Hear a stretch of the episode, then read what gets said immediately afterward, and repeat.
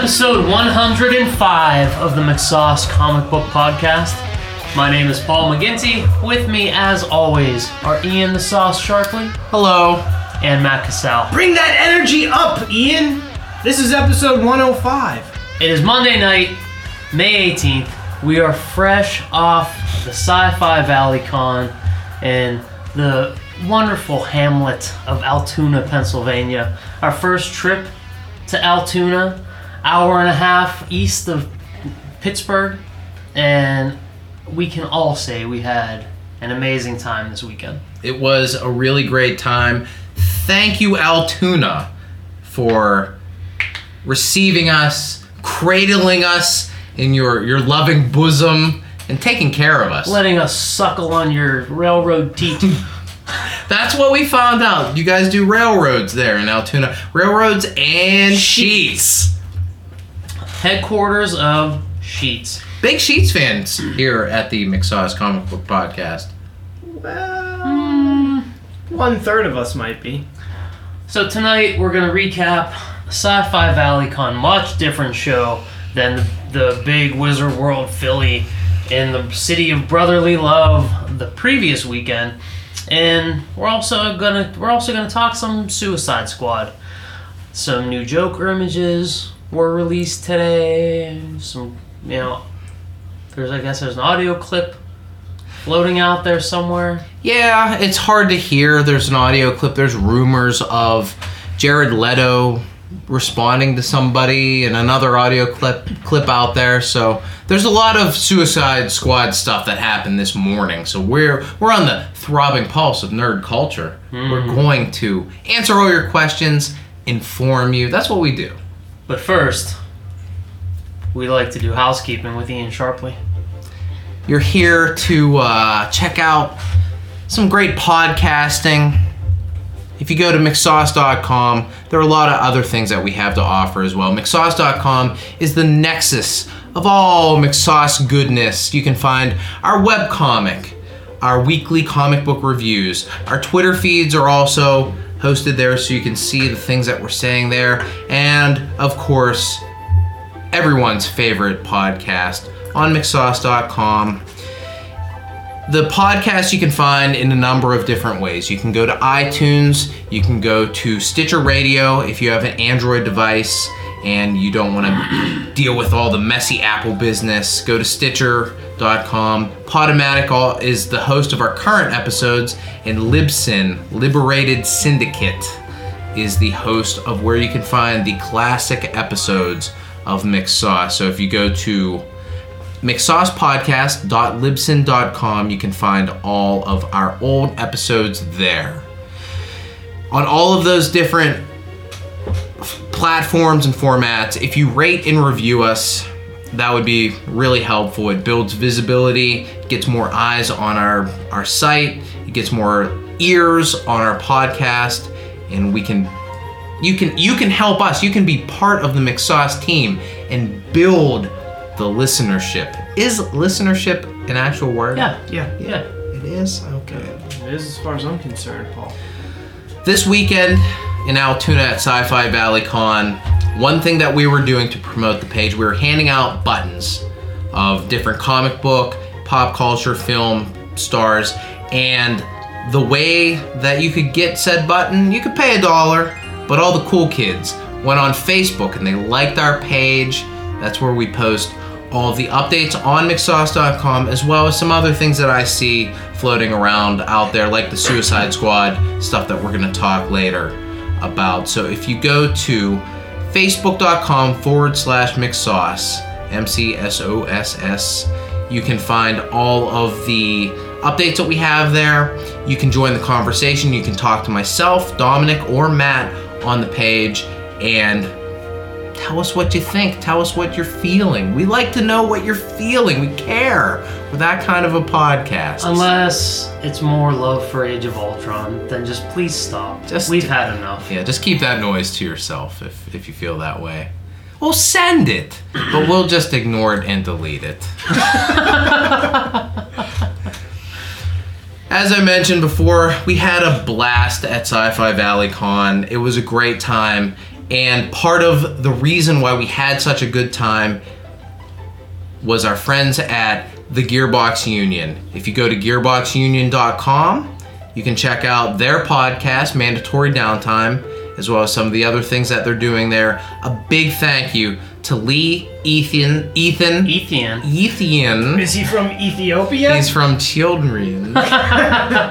Lee, Ethan, Katie, Bethany, and Matt for being gracious hosts and showing us around Altoona, Pennsylvania, being so cool, hanging out with us, helping promote the McSauce brand. Katie stood at our table and lassoed people over, made them like the Facebook page, and we greatly appreciate that. They were they were really great. They made us feel like Sci-Fi Valley Con royalty. We thought we were doing somewhat of the hard sell until we saw Katie doing the hard sell and realized we were doing the super soft sell the whole time because she would run after someone and be like, hey, let's do this. she yelled at people, "Hey, get back here! Get back here!" And you over there, you! and you know what they did? They, got came back. back. They came back, they pulled their phone out, and they liked our Facebook page. So, a big thanks to all the folks at Gearbox Gearbox Union. There are a lot of Gearbox people. We I don't know if we've met all of them. There were children We all- involved. We also met Rodney and Dane, Allie, and Adam. Uh, they have a variety of cast on their podcast. It's you know, it changes weekly. Um, it's it's an entertaining show. It's a I fluid suggest cast. everyone check it out. It's a one. It's a fluid cast, I would It say. is. They were big time supporters of the McSauce brand. If you like us, please go to their site, check out their podcast, go to their Facebook page, check them out, gearboxunion.com. Send them that old fashioned McSauce lovin'. McLovin. Nah, copyright. No. We can't use that. We're gonna get sued now. Allegedly, McLovin. Well, pretty sure Seth Rogen is a McSauce fan. Big McSauce fan. He's gonna hear it if Preacher sucks, so. Oh, boy, is he ever. They released the, the still shot of uh, Dominic Cooper as Jesse talking to Arseface in what looked like Arseface's bedroom. I don't remember him ever talking to Arseface in his bedroom in the book. I can get past that. I'm not. I'm trying to be open minded. I want to love this. I am too. I really I want to. I I want to be able to separate the book from the show and really look at it like The Walking Dead, which are two super different things. But Preacher is in my heart. Walking Dead, it's it's cool. I like it, but Preacher is near and dear to me on a fundamental level. That's exactly the way I feel about the Walking Dead book, and um, to see the bastardization of that book done on TV, and Kirkman kind of being fine with it because, let's face it, he's making a lot of money, and that's all he cares about. Do you So- see? I don't think that's all he cares about. I, I really think artistic integrity goes out the window with Robert Kirkman in favor of the almighty dollar. I really believe that. And I love Kirkman, but I think he got so caught up in the fact that his he went from lowly c- comic book letter writer to like pop culture I like in like six months. icon in 6 months. Not only do we have your show, but we have a reaction show after your show. Right. That's how popular the it is. only show to have a reaction show that's legit. And I want to clarify, I am not criticizing Kirkman as if like I have some kind of superior artistic integrity. If these studios are waving money in front of my fat face and saying, "Hey, we're going to do this, but we're going to give you a million dollars," I'd be like, "You can So do you're gonna be whatever- cool whenever the rights to the McSauce comic book podcast gets when we sell them and When, when they I don't when know. they cast Sauce as a white dude, I'll be like, I don't oh, care. I'm gonna be so care, pissed. That's not gonna happen. One of us will be an ethnicity. Ah, Dom will be Indian. Could be. He'll be an Asian girl. An I guess Asian girl. I guess in the grand scheme of things, Dom would be the one to get re-ethnicitized. But um, But by, by no means do I think you or me are a Captain America type figure that no one wants to screw with, or Bruce Wayne. right, right. See, I think from talking with, we'll get there. Hang on a second. This is a, this is important information. I think while Robert Kirkman loves that AMC money, from all the stuff I've read from him about the show, it sounds like this is a new creative venture for him. He's interesting in writing for a different format, and he can kind of do things with the show that he wasn't able to do in the book. He can kind of rewrite some stuff, maybe you know change some, change the way things happen. That are more of his liking. I think the fact that Shane stuck around for longer and that was a hit really had something to do with the way that the rest of the series and how events changed and things like that. Because Shane was a breakout star. I he was my favorite character for I thought you and I were just seasons. super villains for wanting Shane to lead the way and not Rick. Yeah. But I've heard a lot of Shane love over the last so many. Because he wasn't wrong. I mean, he thought his boy was dead. He was taking care of his wife. He fell in love with her. And now you're asking me to pull him all that stuff back inside? Him going crazy seemed forced to me. I, I, I felt like at some point they were like, all right, it's time to get rid of Shane. What do we do? Oh, we'll make him nuts. Do that I crazy wish- shave your head in the mirror scene. Yeah, I wish they wouldn't have made him a bad guy. I think that would give more more layers to that dynamic and Rick. But I guess you have to have Rick be the good guy at that point in the show. I don't want this to turn into the Walking Dead podcast, but um, Paul, I don't really understand your point that Kirkman couldn't do things as the writer. I mean, it was a creator-owned book, and his limitations were only that of his own imagination. Whereas the show, there are a lot of people you got to please. There are technical limitations, so I feel like the book isn't limited really in any way. No, it isn't. But I feel, but by the time the show started, the book was so many issues in. Right. but he kind of got a clean slate as an executive producer. So he had the ability to steer things in a certain way that maybe going back and looking at his old work, he wasn't incredibly satisfied with it. Which that, that's what I mean. Which I can understand because let's face it, when we all look at our older drawings, we're kind of like, you. Paul, I think you like your old stuff, but like me and Ian, we're kind Mine of of the three It has- mine has the longest shelf life for me. Mine has about a three day shelf life. I don't and even then at I that don't- point I don't even think it's that. Mine, I hate. Mine's dead on arrival. Like I hate it as I'm doing it. I'm like, this fucking sucks, man. you hit print and it's like it's a flat line. Um, so, uh, see, I think that that Shane they kept Shane around because lot the women that latched onto the show thought he was the sexiest cast member uh, next to um, Daryl, who maybe didn't get that like cult following until Shane was out of the picture.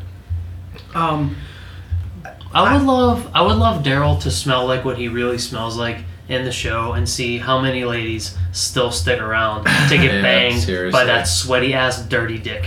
So, um, I don't know. Like, I, I think that, yeah, Shane's uh, evil turn in the show was kind of forced, but it was way more natural in the comic book. And it was fast. It was six issues in. Boom, Shane's out of there. We're moving on. The fucking pacing of that book is just vastly different than the show. They just want to move forward, whereas the show is like, no, no, no, let's linger for a while. Yeah, while. the book's like but I- go, but- go, go.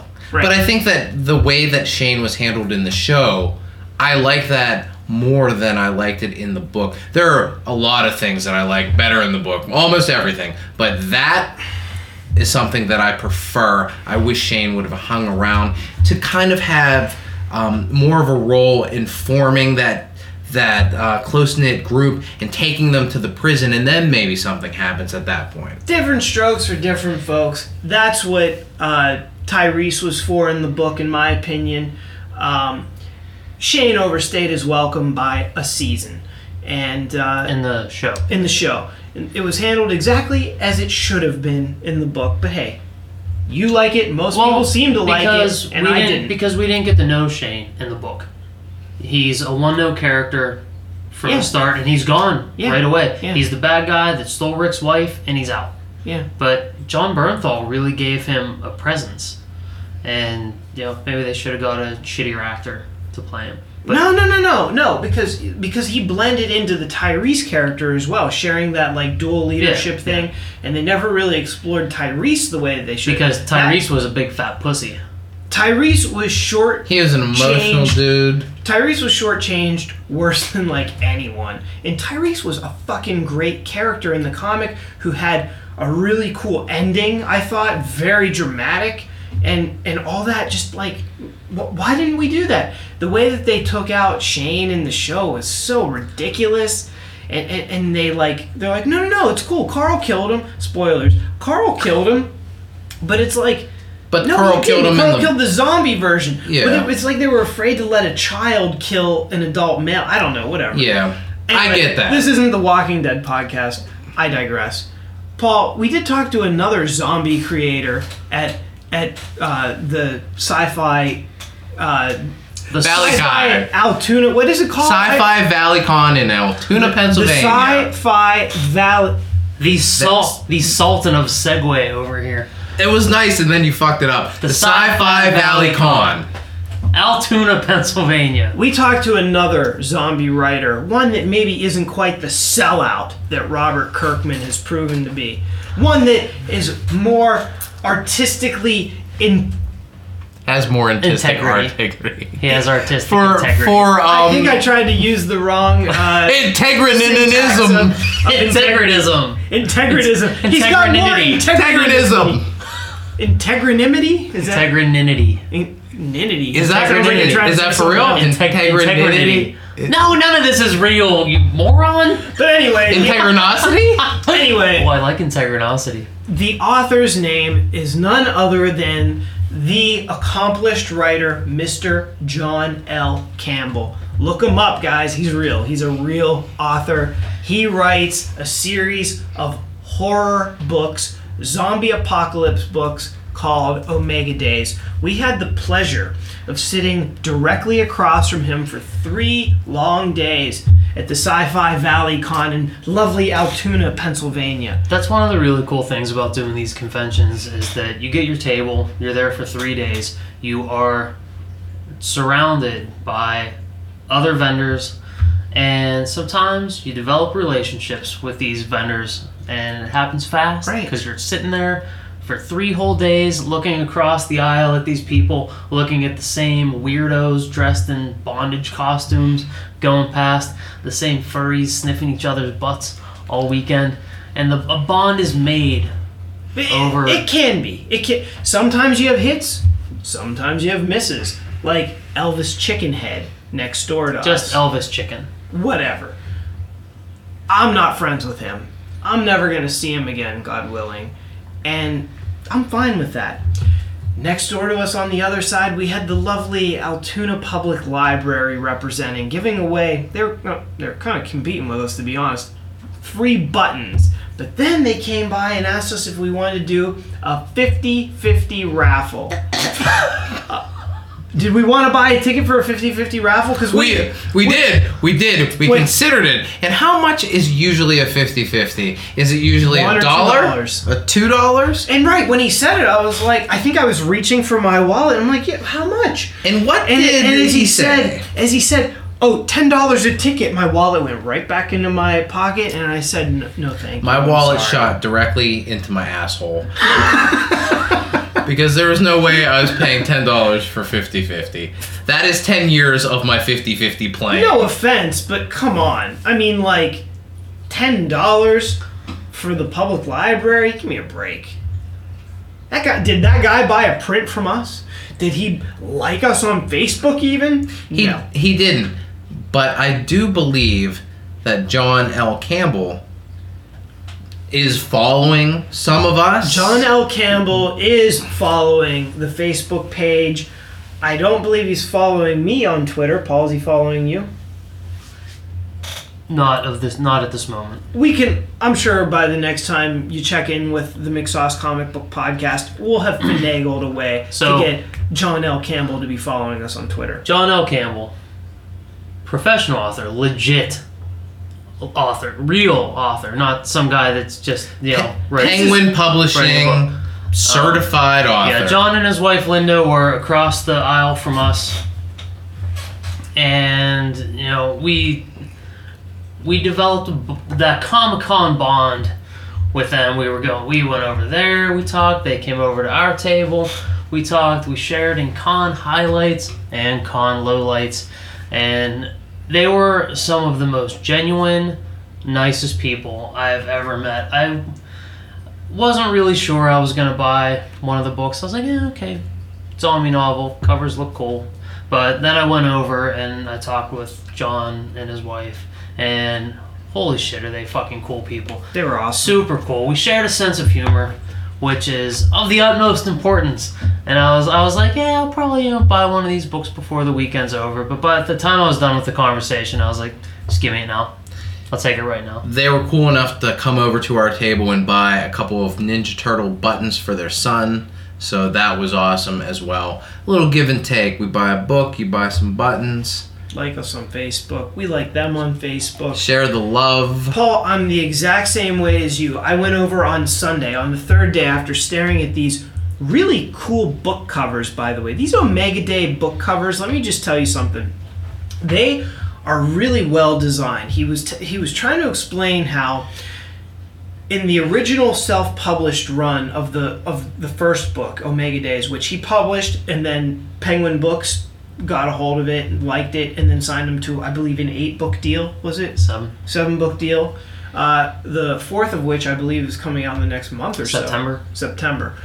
Um, but looking at his original book cover, it was a gray and red motif. It was mainly gray with some red highlights. And uh, Mr. Campbell was explaining to me that he kind of wanted to have that motif run through the entire book series. And he was explaining that to the publisher. And did he tell you this story, Paul? Not about. We talked about the design of each cover and how much input he has, but not specifically about the color scheme. Okay, yeah. He that's what he wanted to do. Each book he wanted to have that gray and red thing so that way it felt like one cohesive set.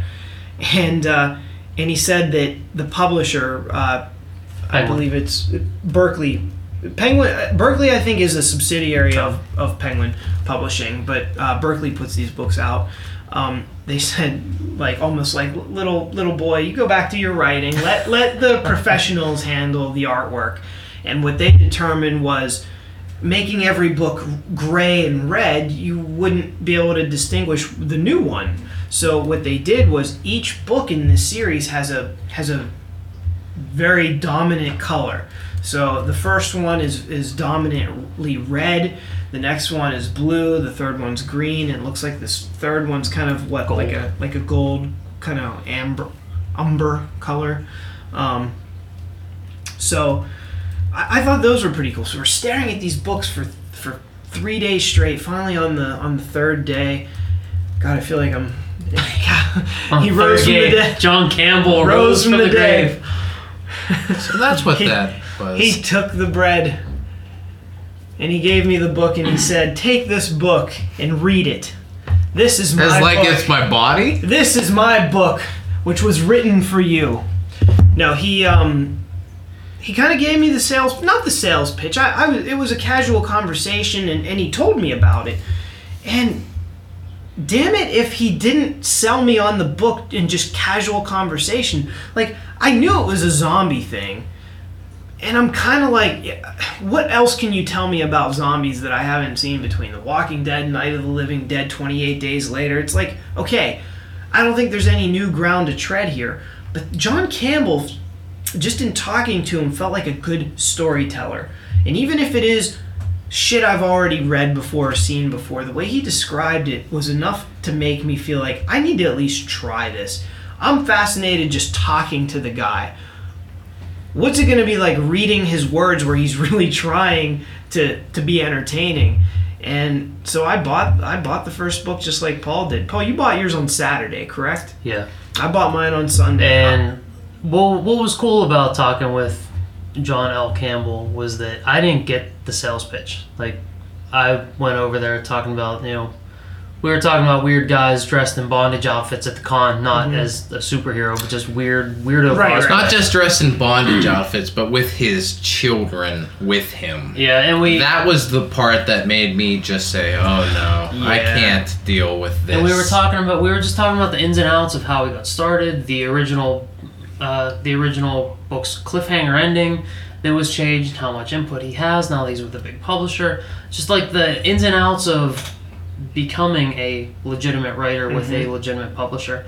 And um, like that was enough. Just like listening to him you know, tell me tell me those stories. Was- It was very genuine. It wasn't a sales pitch. We saw people in Philly that had a whole pitch for their books, and uh, this is this, and here, and this is, happens, and this It's happens. a mix between Harry Potter and Star Wars. And- those are good Oh, hooks. I love that. Those are good hooks because I like both of those things. But Yeah. then when he described the actual story, I think I fell asleep on my feet. And yeah, but but yeah, we didn't. You know, he didn't even give me a, a, a book pitch or anything, but just being a uh, very genuine guy. Yeah. It was I- a like, yeah, Paul, pitch. I would like Yeah. to clarify. I, I wouldn't say he gave me a pitch either. I, it was more like I was kind of asking him, well, what kind of what's it about? I think where he sold me was prior to that. He was telling me about some of his upcoming projects that he's going to be working on. One of which is called A Judge from Salem. Uh, and he said, look for it this July, which I was like, holy shit, July? That's only a couple months Yeah, it away. seems like a super quick turnaround. right? And he explained that it's essentially about a judge that tried some of the witches in Salem and, and sentenced them to death. Um, a couple years go by, and now he's experiencing some weird supernatural shit.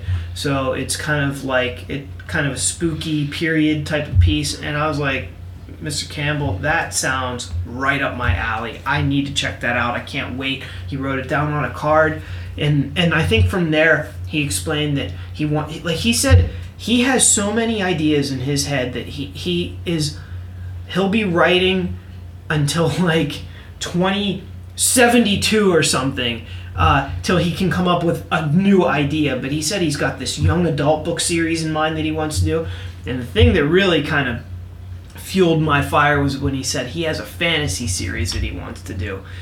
And uh, and I said that sounds awesome and, and as anybody that listens to the McSauce Comic Book Podcast, Ian, they know that I like a good hero's journey story. And that's exactly what I told John L. Campbell. I said, Mr. Campbell, that sounds great to me because there I love the hero's journey, but there's not a whole lot of good hero's journey. So I am really looking forward to seeing what you do with the hero's journey. And it, I almost felt like he kind of took that as like a, all right, kids, sit back. I you will be impressed. Like Cool, I- your, cool your Jets instant fan. Right. Um, but it was cool. And then from there we got into talking about Omega Days and I was like you know what he said to me? What did he say to you? He said to me, he he said these books are like crack. They're they're like Wow, people what a love them. sales pitch. They are like you read one and you just go. And like looking at it, you know, it's not like this tiny little print. Like you can just kind of look at it and tell it's a fucking page turner. Um, it doesn't look like it's not 8,000 pages like Game of Thrones and all these crazy ass names. It, this is entertainment. And that's totally my speed. That's always what I want. You're not gonna have to sit through a Tolkien like list of family history from the last two thousand years, Exactly. or read some bullshit song Right. that's fucking ten pages. Right. Or refer to a fucking map. Not that I didn't like the Lord of the Rings books, Right. but maybe Well- next time I read it, I skip about half long. Might want to wrap it up, Tolkien. So, uh, so what he said was, I wish that I had the resources to be able to give that first book away because I think that if I do that, you will come back for the second one and the third one and the fourth one. I was like, well, But you know what he did? He was able to convert somebody that has a voice, a podcast, and passion to do a great sales pitch for him. So if you go to johnlcampbell.com or you go to McSauce on Facebook, you can find his link right there on our Facebook page. Click the link, check out some of his work, support friends that are supporting us. You know what I did today? Let me tell you one last little John L. Campbell tidbit. This is what I did today. Fuck, you love this guy. I mean, I thought he was really cool, but you you really love. I'm this guy. stoked about this. This has gone to the top of, of my reading list. Yeah, me too. And me I, too. I actually already started it. I read a chapter uh, last night. Oh, I read some comics today instead. Pussy. I went to work. What was it last night? I went to work last night. I read mine after work today. I didn't have time for that. No, really, I did. So anyway, Too I busy drawing comics today. Ah! In Oh! your face, Kenzie. that asshole doesn't listen anyway. um He's a fan. He comments So- sometimes. today I went on audible.com uh, uh what what is it? It's a it's a service of which I am a monthly subscriber. Right, they have Ian. audiobooks They have galore. audiobooks galore. Anything that you do you want you want to hear the Star Wars trilogy, you can do that. Do you want to hear maybe a lecture on the French Revolution? 12 hours of that? You, can can, hear do it. that. Boring. Well, guess how many credits I had on audible.com. How many credits did you have, Matt? One credit equals one book download. I had left one credit. You know what I spent that one credit on today? John L. Campbell's Omega Days. So, um, even when I can't be home reading this thing, I can be listening to it at my regular day job, of which takes no brain power whatsoever. You know what just happened right there? What? Because I don't read books, but I listen to things a lot. And you just sold one more audiobook. So for that, sir, pound. So That John L. Campbell. Inaudible fist bump. Audible fist bump. And who else did we meet this weekend? And finally, Scott Markey, or Mark Lee, from TimeForHugs.com, a webcomic, a fellow webcomic artist. If you go to TimeForHugs.com, you can check out all his work. He's a overall great guy, very knowledgeable about the webcomic business. On Friday night, Paul and myself sat down with him and he was telling us a little bit about the biz that we did not know. Had a really good chat with him there. He asked me to do a commission of his one of his characters, so I, I'm going to go ahead and do that, and we'll keep you updated on the pages and what I come up with for Scott. So Yeah, we had a great time talking with Scott. He was friends with Gearbox, and uh, you know there was. I don't want to call it net networking. Like it was sort of networking, but yeah, it was just made- hanging out. I mean, Yeah, that's was- what we do. Right, but yeah, ultimately it was it was hanging out. We made we made some cool friends this weekend, and um, as fun as Sci-Fi Valley Con was, like it was a blast being able to go out, have some beers with the folks from Gearbox and Scott, and uh, you know some other folks that they knew that are now friends with us. Really cool weekend. Yes. Paul, did you have a highlight of the weekend? Of the three days in Altoona? Oh, uh, At the con or not at the con?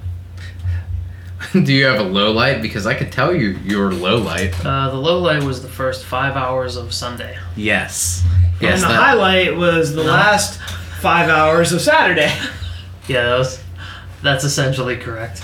The highlight was going out to the bowling alley karaoke bar bar Four 4Ds. D's. in Altoona, PA, with uh, Gearbox and um, a bevy of uh, friends of uh, the Gearbox Union and now us. We had a really good time. We had some beers, had a couple shots. I feel like really the, got to know those people. the four D's are drunk, drunk, drunk, and drunk. This should be like four D's and a B for bowling. I had so much fun bowling on Saturday night. Matt was the only one that was bowling on Saturday night. But that didn't matter. I really had a good time. Uh, it- but I, it had a very like I liked it. It was like my favorite bowling alley I was ever at. To be perfectly honest, If. I lived just- in Altoona, I would hang out at that bowling alley bar all the time. It had I seriously space. It had karaoke. It had fun. It's great bartenders. Great people. There It was a- also an outdoor patio that we didn't experience, but was available if we wanted to. It I was had a awesome. blast. It was absolutely awesome. So again, thank you to to everybody that made our weekend in Altoona so wonderful.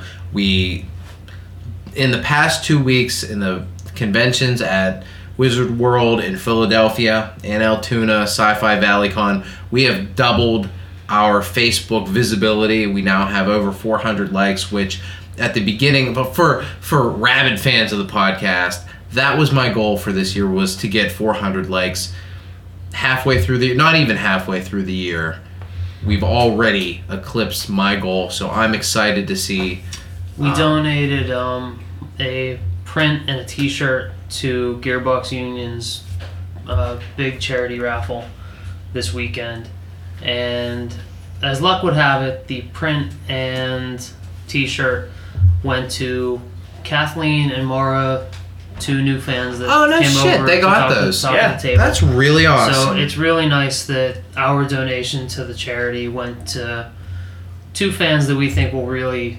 appreciate getting some McSauce products. So they came was back really cool. they came back to our table and talked to us probably three different times that day they were super cool i'm excited that they were able to get the uh, the, the charity items Big, big Avengers and Star Wars fans, those two. that's what we like well we like one of those things here Mara, we're sorry. Avengers 2. Eh. So while we were gone, like I, f- I feel like this, these last two weekends when we were in Philly and then when we were in Altoona, David Ayer was just hammering out su- Suicide Squad images and pictures, and even today there was some leaked paparazzi Joker stuff that I didn't really get to see the videos of because by the time I got there, it, Warner Brothers put the hammer down. They were on that shit. yeah Crack legal team. Yeah, you um while you didn't miss very much, you as soon as I saw it pop up, I knew that I needed to at least check it out instantly. Because it wasn't going to have a long shelf life, that's right. No, So- the paparazzi are more on top of this film than I think any other film. Star Wars has been locked down pretty tight. Yeah, yeah. All the Avengers films have been locked down pretty tight. I've seen more about Suicide Squad than any other film. And you know what? It's working in its favor, I think. I think people are buzzing about it on social media. People are talking about it. People are excited about it, have opinions already. And this film isn't due out till next I just year. don't even know what to expect. What really helps this is landing Jared Leto, Leto, Leto, Leto, It's Leto. Leto. for the Joker, because his star has never been brighter. So paparazzi, paparazzi. Pop- Why do you keep calling it paparazzi? What the hell? Aren't you our pronunciation So guru? paparazzi is just all over themselves trying to get pictures of this guy. Mission accomplished. Yeah, yeah, they're they're nailing it, and it looks like the latest images released today. A little disappointing. Looks like all those tattoos on the initial images from weeks ago are going to be in the movie. I Yeah. was really hoping Warner Brothers was gonna uh, humble themselves. How silly was I? And say, you know what, fans really fucking hate this. And every fan we talked to over the last couple weekends, one of our buttons was a Jared Leto Joker button. And everyone that came by, there was a lot of conversation about it, and every single one sa- said the damage tattoo has to go. A lot of people were okay with the rest of the body art, but everyone said get rid of the damage tattoo. Warner Brothers said, fuck you. It's all staying. Warner Because Brothers- We're Warner Brothers, and we like making crappy things. Warner Brothers, in a McSaucian turn, said, fuck the fans, and kept it. Now, in the pictures that I saw, you can tell that it's there. It's not as aggressive as that original picture that you see. It just jumps out at you in that origin, original but it's, it's, picture. it's not as It's aggressive there. because these are low res distance paparazzi shots. That's true, and I mean you get to see his whole, you you get to see his hair, his his full face. He's not framing it with his hands, basically. Um, I wish that it wasn't there, but now that I see it, the the rage that I had before with that damage tattoo. It's kind of gone. I'm like, that sucks. I wish it wasn't like that. But you know what? Let me take a look at the whole package. Let me take a look at the way his hair looks, the way his face is. It looks like Jared Leto lost a lot of weight, and his cheekbones are really distinctive. His nose is really prominent. Uh, not that that's a weight loss thing, but it seems like he's a good pick. The the outfits that they have him dressed in, there are multiple outfits that the paparazzi have taken pictures of him with the jacket on, jacket off. He looks good. I mean, if if you wipe that damage tattoo off, that's the Joker, man. That's really spot on. Ian, I, I'm going to slightly disagree with you. Um, I think that his nose is actually quite a petite little thing. Um, I don't. What, what are you guys looking at right now? Because Newsarama is seriously letting me down. Oh yeah, that, that's it's just Jared Leto's nose. Right. It's it's a small no- nose, to be honest. What I really like is Well, the I didn't black say that it around the was. eyes. He I looks didn't say really it was fucking- augmented, but I you think said it, prominent. it is prominent. This this profile picture that looks good. Some prominent cheekbones. The nose Prominent is good. cheekbones, but the nose is is It's- not, it's- it's it's a very little dainty thing. Calm down. It's not Adrien Brody, and that's who you want. That's what you're trying to say. I, It's still a good profile. yeah, I guess, um, but Okay. the the nose is not a distinguishing feature uh, on, on him. What I noticed was the incredibly bright green hair, the incredibly bright gr- or bright red lips. Um, you know, the black makeup around the eyes. I'm trying to determine does this dude. I don't think he puts makeup on. I think the Joker is white, which I like. I, I think that's the way it should be. Um, the tattoos You're saying that this character, uh, you don't like that he's putting makeup on? No, no, no. I'm fine with that. I think that's the way it should be. Okay. but not white makeup. No, no. What I'm saying is he's not. This Joker character is not applying makeup to his. Oh, you think So- that this is like skin bleach or Yes, something like that? yes. Okay. Yes, but, yes. but this guy is putting on all the black eye stuff and No, the red don't lipstick. so. Maybe that's even a tattoo all or part of something. I, I could be wrong, but I feel like that's just part of the character's look. Um, the I think if I'm gonna be critical now, I don't really care for his outfit.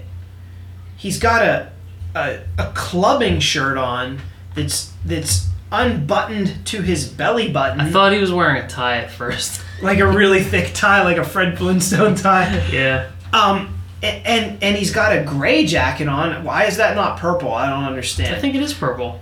really, it looks. Well, he like has. I mean, he has a. Well, he, I- I guess he has the- the purple shirt underneath. So purple it's. shirt, I mean, gray jacket. Uh, but again, it- that's it's not- nitpicking. no, it's not. No, it's not. Yes, it is. The joke. No, it's not. The Joker wears a suit, a three-piece suit, the vest, the tie, everything. This that's a clubbing shirt. That's a very Well, different. The Joker also doesn't have a body covered in tattoos. That's true. This How- one does. That's true. he also true. wears shirts for the club. Paul, that's true. However, I expected him to have the suit on covering the tattoos, you know, 95% of the time. But they gave him the clubbing shirt so you could see the tattoos. I don't want, I don't need that. I don't want that. I didn't sign up for that, Ian. I mean, I, like he's great from the neck up. I I'm fine with the fucking tattoos. I really am. I feel like if I was making this point, I would be fucking lambasted. I just. I said the same thing that I would say to you. I said he's nitpicking. I, how am I nitpicking? I explained exactly what's wrong with it. That's fine. I didn't say you didn't explain it. You're just nitpicking. Because jacket color is a knit, and you are picking it. Ah, is that what it is? Um, now, No, I Ian, mean, it's- Ian, it's- Ian, if I show you um, a square and I expect it to be a circle, and I say, "Gee, that that square doesn't have any round edges to it," um, you know, it's not really the way it's supposed to be. That's supposed to be a circle, but it's a square.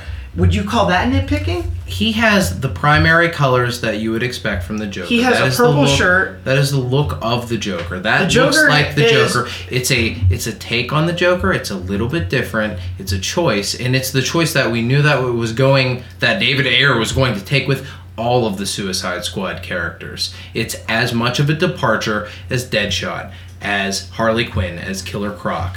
So I know we love the Joker. The but Joker this, but this Joker fits in that world. Can we focus on the real problem, which is the fucking Killer Croc?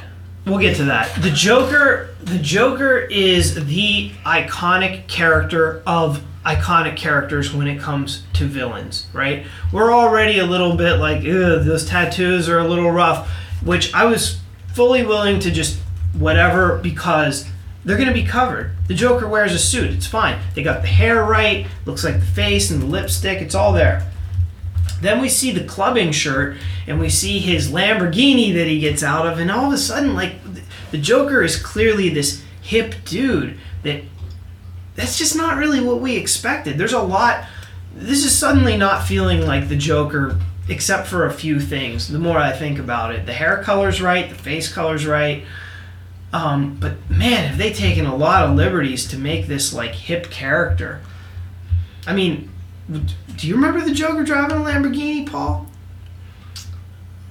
No, but he always had some stylized car. He, yeah, he kind of Like did. the Joker is, for as crazy and unpredictable as he is, he's always had a flair for the dramatic. Sure. The most beloved Joker of the McSauce podcast is the animated series Mark Hamill version, mm-hmm. who clearly went out of his way to have a Joker mobile made to get thugs to dress up like clowns to fit his motif. He is a performer. He's always been theatrical. So having a flashy suit and a flashy car doesn't phase me. Hate the tattoos. I'll get over it. But like everything else, I'm pretty happy with. Like right now, if that if Leto's performance comes together, I I harbor no idea that he's gonna best Mark Hamill, but I easily think I could like him better than He- Heath Ledger and Jack. He's not a bad performer. I've seen him in a lot of things that I liked. The the chances that he does a good Joker are on his side. These things that we're having issues with here and there, they're very superficial. And I don't think that they're going to stand in the way ultimately of me feeling like this is A, the Joker, and B, this character fits in this world that they're creating. I hope you're right.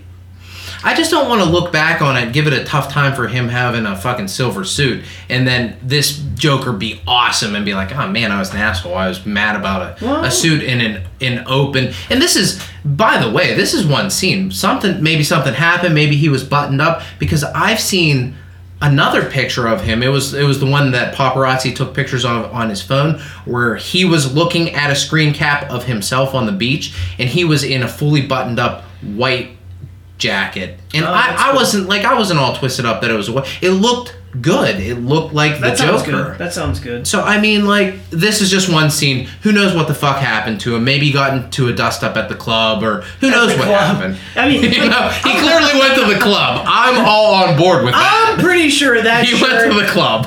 I'm pretty sure that shirt is fucking shiny. Are you gonna be upset when he when Pitbull like brings him in and he's like hanging out with that and fist pumping? It the scene looked cool. Like the performance of Leto, the body language, it was very flamboyant. It was very theatrical, Paul.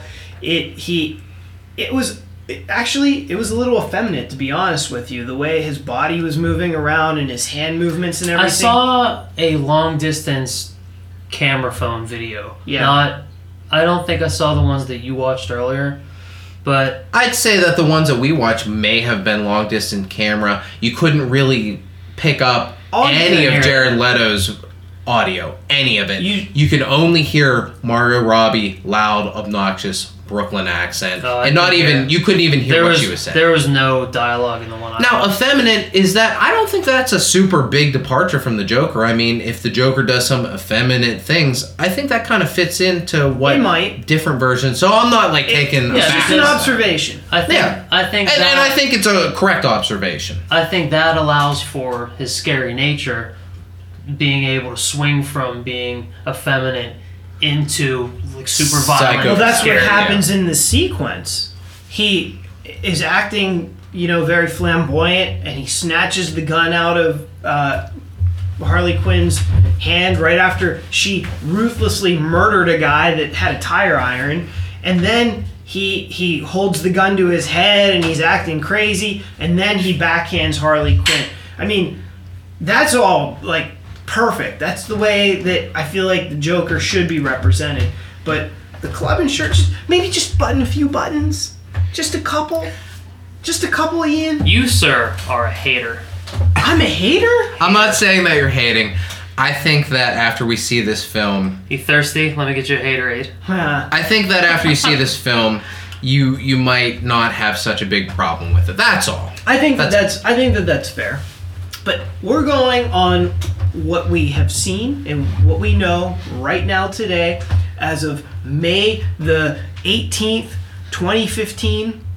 And that is not having seen the film. I'm just I'm basing looking forward to pictures. Suicide, There- Suicide yeah. Squad. I think it's gonna be super different. I think it's gonna be dark, but it's gonna have a little bit of comedy to it because you can't have you can have the Joker and Harley without comedy, but like But the Joker's there's dark comedy. He's not really laugh out loud Tony Stark funny. And yeah, yeah, Will Smith did seven pounds, but Will Smith is so charismatic to not carry Floyd Lawton's Deadshot with a little bit of that swagger and attitude. That's who that character is. So, like, knowing what I know about the cast and the tone of the movie, it may be the you know anti superhero movie that I've been looking for. David Ayer in his his film Fury was such a Oh, did you see that? I loved it. I Was thought it it was good? really I good. want to see it. I didn't know that was him. It's yeah, that's that's him, and it's an ensemble cast. Uh-huh. It handles it handles World War II in in a really um, a really understated way. It's a real close knit bunch of guys, and you follow them along as they're just cooped up in this tank and their relationships and the the way that they feel about losing some of their brothers and the last stand that they have against this German assault when their tank breaks down and what they do. And I think that he he's a perfect director for something like this.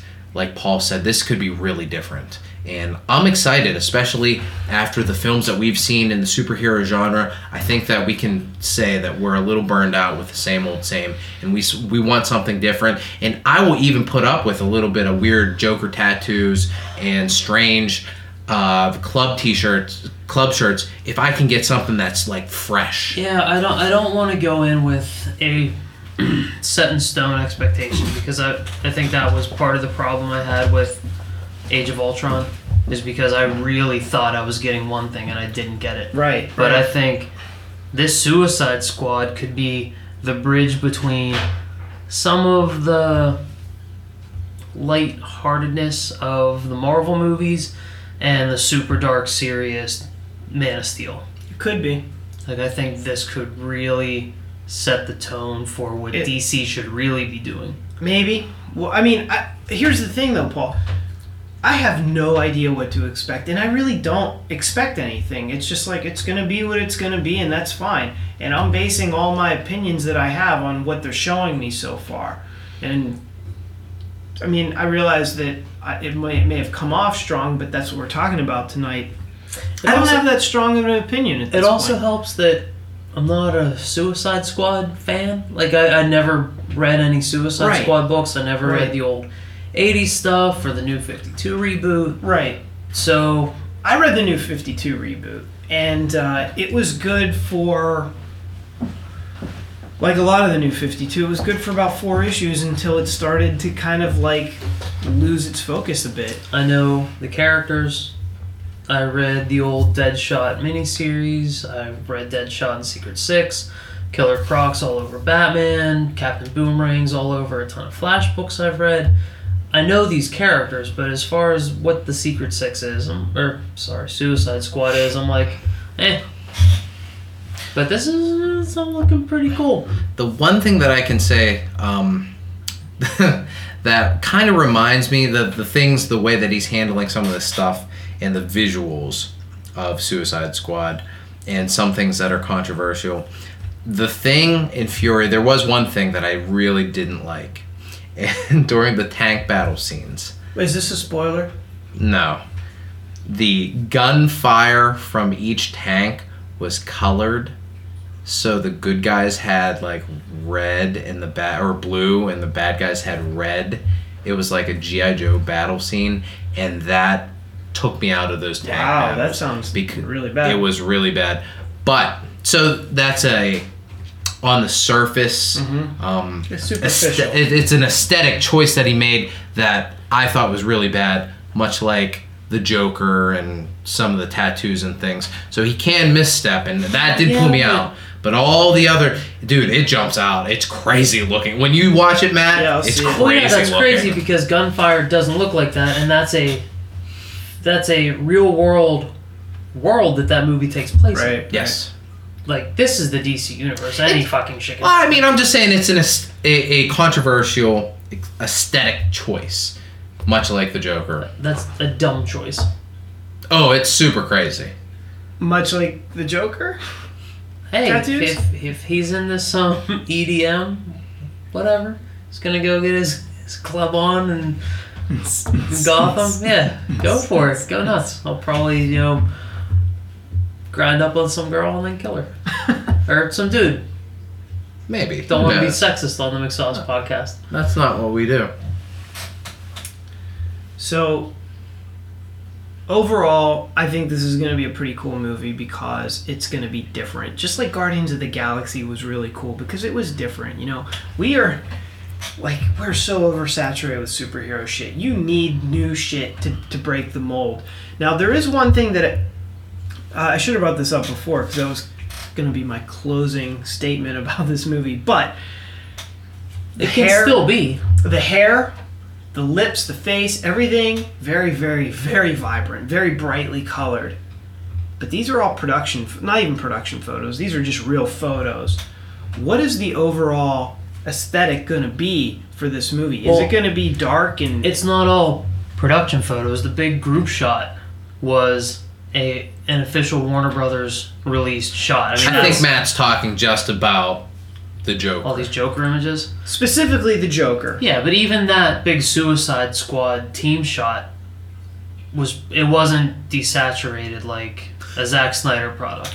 It wasn't, but a lot of the time those production photos don't retain the finished uh, filtering that the actual film has. You know, a lot like the the biggest offender ever. Do you remember the the first production photo of Thomas Jane as the Punisher? His hair wasn't even dyed yet; it was still like blonde, and every and he hadn't clearly he hadn't started working out yet. and you're Oh, just no. like, that's the Punisher. Oh my, he looked semi retarded. So like, take everything that we are saying here with a major grain of salt. Ian, are you looking it up right now? I'm trying to find it. I can't find it though. I don't know that. I'm surprised that I don't know I don't think this picture. No, no, I don't know the way DC's really putting the hammer down. I don't. They don't have a Kevin Feige like Marvel does. They don't have one big overseer. So I don't think someone's gonna step into David Ayer's production and say, "Hey, you need to take all the color out of this," like Zack Snyder did. I think everything's gonna be a little bit more colorful. Mm-hmm. I think the pictures, these leaked pictures of the Joker we're seeing, are gonna be sort of bright like this. I think that'll. I think. Well, I would like that to be the choice they make. That to leave it a little more brighter. So in this gritty world, Joker is so fucking crazy. Yeah. he Because- just stands out like a sore thumb. Because if you look at the the group shot, everybody's dressed in trench coats and military gear, but Harley Quinn pops out.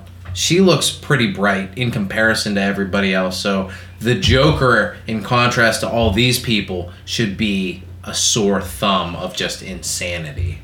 So hopefully that is the choice that they make.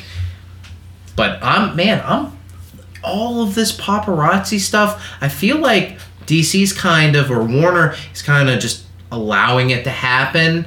It seems really Well, To an for- extent. They have it seems history. fortunate. Look, look. that- They do a lot of filming on location. Clearly, they did with the Dark Knight movie and then the Dark Knight Rises. Remember all the the leaked videos that were showing up online from when they were filming in Pittsburgh of Batman fighting Bane on the steps of the Carnegie Museum or whatever. Um, that was me taking this. was that you? That was me. and then you saw the tumblers driving through downtown Pittsburgh in the middle of August, and they had the fake snow, and everyone's taking pictures from their office buildings. Yeah, I still can't watch that movie and watch the snow come down and and take myself out of. I know that it was 90 degrees Yep. that day. I can't watch it and not think that I'm it's the the, exact middle of same way. I'm the exact same way because you know what? They didn't do a fantastic job because you see some shrubbery, Mm-hmm. things that shouldn't have leaves have leaves. Like I feel like they kind of They should have just left it. I mean, I'm. I guess there were some points that they needed. they should have shot it story-wise. in They the should have rewrote some. Yeah, they should have shot it in the winter. or or not ha- set it in the winter. Why? Or do a better job of masking it. Why use Pittsburgh if you're not going to use the winter? Right. That's what we do around here. But They I remember. hot days, man. I remember walking. We were going to a pirate game and walking past the the bat cycle, and me having a nerd orgasm right there in front Yeah. of him was amazing. but um, so anyway, Paul, you want to talk about Killer Croc? Um, yeah, I'm, I'm not incredibly happy with the leaked image of Killer Croc, mainly because I want Killer Croc to be like he usually is in comics and the animated series. I want him to be a fully CG rendered character because that's how it has to be. He's a giant fucking crocodile. He is not a guy with a skin condition. And it as soon as I see that image, it reminds me of hmm. the Broken City Oh. Brian Azzarello story Okay. where Yeah, Killer yeah. Croc's a pimp with a skin condition. Yep. Are you fucking kidding me? It reminds me of that show Capes or whatever that was on. Oh, the like, cape. The cape was The Cape, terrible. And there was a character that had like scaly skin. That he kind of looks like that, doesn't he? Yeah, I like. I It- get. or a little Michael Chiklis like uh, thing, thing. in the rubber suit. it suit. at least should be like uh, somebody on stilts in a rubber suit or something like that. he should be. Like, he should be he should really be big. Fucking gigantic. Like this bouncer that's behind him is taller than him. I'm not scared. Yeah, I'm not worried. But that's the thing about this Suicide Squad stuff. There are things that we really like and things that we really don't like. So But it- it's going to be interesting to see them. At the same time, I'm not totally out on this. Like this doesn't. I'm totally in, Yeah, but this- there are still things I'm like, yeah, I wish it was for this different. movie. Like Yeah. I'm ready to see this trailer. Let's get enough shit together and release something. Like I want to get a real sense of what the tone of this movie is going to be, how it's really going to look. Because so far, kind of really like everything I'm seeing. Yeah, yeah, I'm excited. I mean, as of right now, this is a, a opening weekend uh, trip to the cinemas for me. Yeah, absolutely. Oh yeah, for sure. I mean, this is a McSauce field McSauce field trip. Um, not every superhero movie is. I don't think that Ant Man's going to be a McSauce field trip. It, it No? likely won't be. No, I would say not. Not at least not opening weekend. Necess- not necessarily. Maybe if we're, I, I feel like it's going to be in the, that's close to our busy season. If it and- opens and we're all free that weekend. Yeah, but we're not going to make a point like we did with Avengers or we we did with Guardians last year or Captain America or Spider Man. Spider Man. Well, I didn't go for Spider Man, so Uh, But but Suicide Squad, yes, it is. Um, when does Suicide Squad come out? it's a good question. I'm That's 2016, totally right? It's uh, summer. It's 20 after uh, Man of Steel. Ba- Batman v Batman v Superman, Superman. is before. That's gonna be the the first one. That's in. Is that March? Did they push that to Mar- March or yeah, April? March 2016. Okay. So it's uh, what about 10 months away. I'm really excited for all these DC films. I think that we're gonna get I- something totally different. I'm Suicide excited. Squad is August 5th. I'm excited for the you know Batman v Superman, but but if Batman v Superman ends up sucking, I'll probably lose my my excitement for all of them. Oh boy, 'Cause that's- so much is hinging on It it. is. Think about it. That is the flagship. This is the one that is going to firmly establish itself as DC's stake in the superhero genre, like summer movie blockbuster um, Thing. thing. And if it if it blows, then like if they can't get that one right, if you can't make a movie with Superman and Batman work, then fuck, like come on. Well, I we saw something this weekend that worried me. I saw a rumor that Doomsday was going to be the muscle in this film. Doesn't it feel like Suicide Squad? no in Batman v Superman? Yeah, I saw some headline. I didn't check it out. uh, to me, it feels like they are just pumping this movie full of everything that they possibly can, and that feels like a mistake.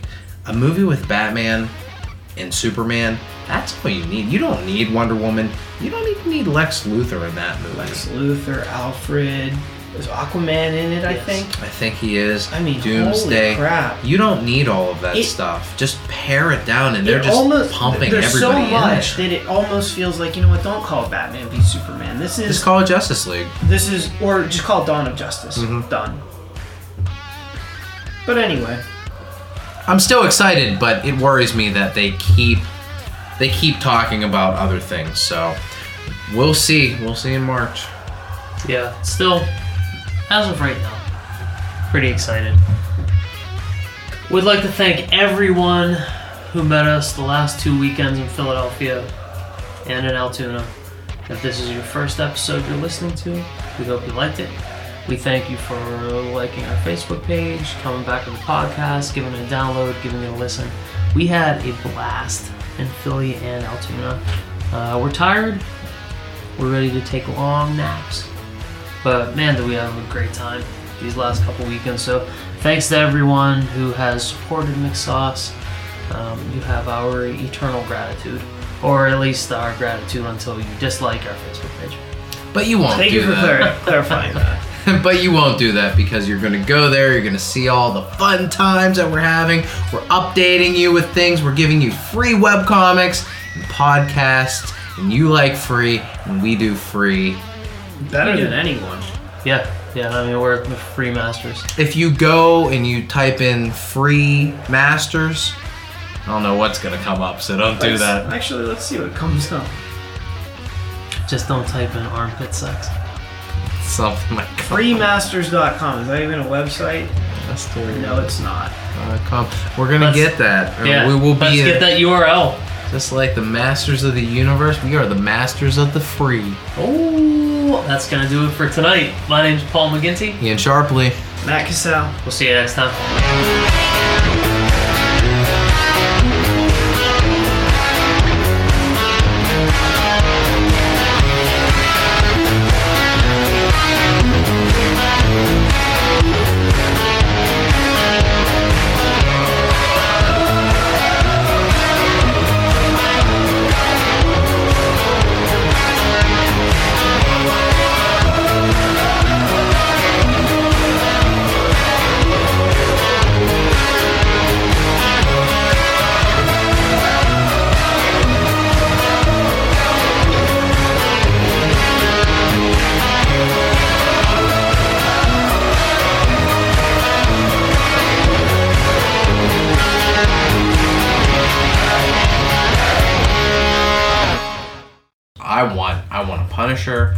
Blade. I want the Midnight Suns, man. I want all that stuff. Who the fuck are the Midnight Suns, you Marvel dork?